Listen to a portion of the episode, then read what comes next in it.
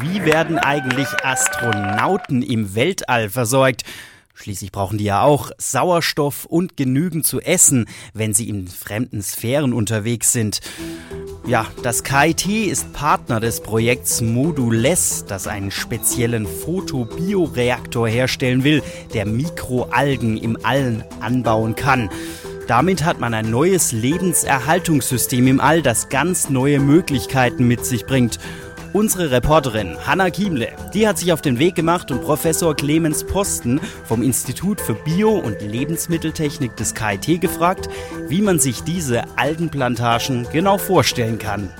Bisher werden natürlich chemische Systeme eingesetzt, die aber keineswegs ausreichend sind, um vielleicht bis zum Mond Lebensmittel tatsächlich und Sauerstoff bereitzustellen. Man denkt an Wälder, die kennt man ja auch aus dem Science Fiction, aber diese Mikroalgen, die halt einzellige äh, Lebewesen sind und im Wasser leben, können das deutlich besser. Dr. Clemens Posten vom Institut für Bio- und Lebensmitteltechnik am Campus Süd forscht an speziellen Reaktoren, mit deren Hilfe Mikroalgen im Weltall kultiviert werden können.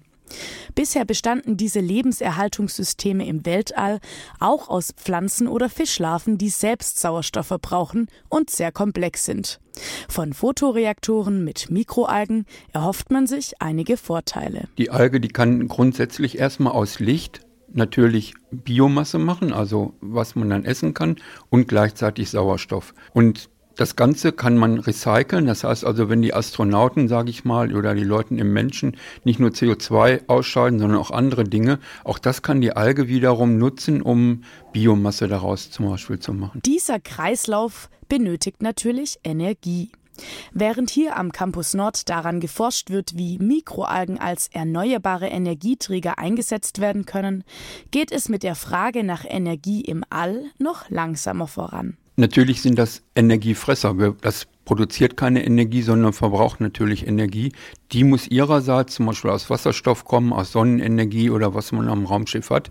Energie produzieren kann man im Weltraum damit nicht, sondern man muss die Algen ja beleuchten und das frisst zunächst mal natürlich Energie. Und ob es am Schluss energetisch effektiver ist als die chemischen Systeme, das muss man erst noch zeigen. Doch eines der Hauptziele ist ja die Biomasseerzeugung. Algen eignen sich hervorragend als Nahrungsmittel. Sie sind ausgewogen, was Proteine, Öle, Fette und Kohlenhydrate angeht. Außerdem wachsen sie sehr schnell, wenn bestimmte Bedingungen erfüllt sind. Im All herrschen allerdings andere Umstände wie hier auf der Erde. Es gibt zum Beispiel die Schwerelosigkeit. Die Verfahrenstechniker vom KIT müssen so auf besondere Dinge achten. Wir müssen erstmal sehen, dass die Algen einzellige Algen im Wasser schwimmen. Das, die müssen also in einer Suspension sein. Da muss dann Licht reinkommen. Das heißt also, wir müssen die irgendwie beleuchten oder halt in Paddeln außerhalb des Raumschiffs hängen. Und wir müssen das CO2, was die Astronauten ausgearbeitet haben, reinbringen in den Reaktor. So, und da gibt es jetzt natürlich technische Problemchen. Wir dürfen keine Blasen im Reaktor haben, weil im Weltraum die Blasen nicht mehr freiwillig aufsteigen. Es muss alles kontrolliert sein. Wir müssen die Algen beobachten, das heißt also eine gewisse Messtechnik installieren. Das heißt also diese ganzen Energieflüsse, Stoffströme und so weiter an den Bedarf der Astronauten und an die Möglichkeiten der Algen anpassen. Diese Weltraumbedingungen können am KIT natürlich nicht genau getestet werden. Dank der Kooperation mit dem Deutschen Zentrum für Luft- und Raumfahrt wird der Reaktor im September an einem Flug mit dem Airbus Zero G getestet. Dieser fliegt dann bestimmte Parabeln ab. Er steigt hoch und stürzt wieder ab. So gewinnt man dann Phasen der Schwerelosigkeit und man kann sehen, ob die Algen reagieren und der Reaktor überhaupt funktioniert. Allerdings ist der Flug viel zu kurz, um zu sehen, was konkret im Weltraum passieren wird. Trotzdem gibt es gute Gründe, diese Vorversuche zu machen, bevor man den Reaktor später im Satelliten testet. Bislang war es so, dass man, sagen wir mal, relativ vorschnell quasi einen Mini-Algenreaktor mit einer armen weißen Maus oder mit einer Schnecke zusammen eingesperrt hat und die sind beide tot wiedergekommen aus dem Satelliten. Deshalb will man jetzt also rational vorgehen. Das heißt, wir entwickeln den Reaktor, andere entwickeln vielleicht so Modellsysteme für die Astronauten und die Algen werden schon, denke mal, ein wichtiger Pfeiler sein. Das Institut für Bio- und Lebensmitteltechnik des KIT forscht schon seit zehn Jahren mit den grünen Alleskönnern.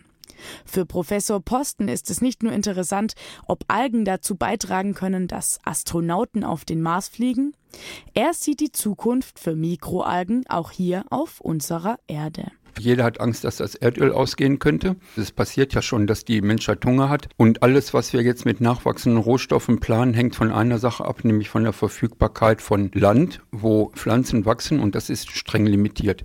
Die kleinen Wunderdinger könnten also erstmal Platz auf der Erde finden und auf leeren Wasser- oder Wüstenflächen gedeihen und uns als Energieträger oder Nahrungsmittelträger dienen und möglicherweise bald den Astronauten im Weltall helfen. Jetzt interessiert uns noch eine Sache. Schmecken denn Algen überhaupt? Es gibt so Algenkekse zum Beispiel, habe ich jetzt leider gerade keinen da. Algen schmecken in dem Sinne nicht besonders gut, aber jetzt kommt der Trick. Das soll kein Grund sein, dass man es nicht für Lebensmittel nimmt. Erstmal haben die Menschen Hunger, das ist schon eine Sache. Und es gibt große Firmen, die arbeiten jetzt zum Beispiel schon mal daran, geruchs- und geschmacksneutrale Proteinextrakte zum Beispiel zu gewinnen. Dass Algen jetzt nicht besonders gut schmecken, das gilt ja, wie ich von anderen Leuten weiß, auch für Spinate oder für sonst irgendwas was. Trotzdem isst man es. Und bei den Algen wird man dahin gehen, dass die also sich so weiter entwickeln, wie man es auch mit anderen Pflanzen gemacht hat, dass sie halt doch schmecken, beziehungsweise dass man mit Extrakten arbeitet.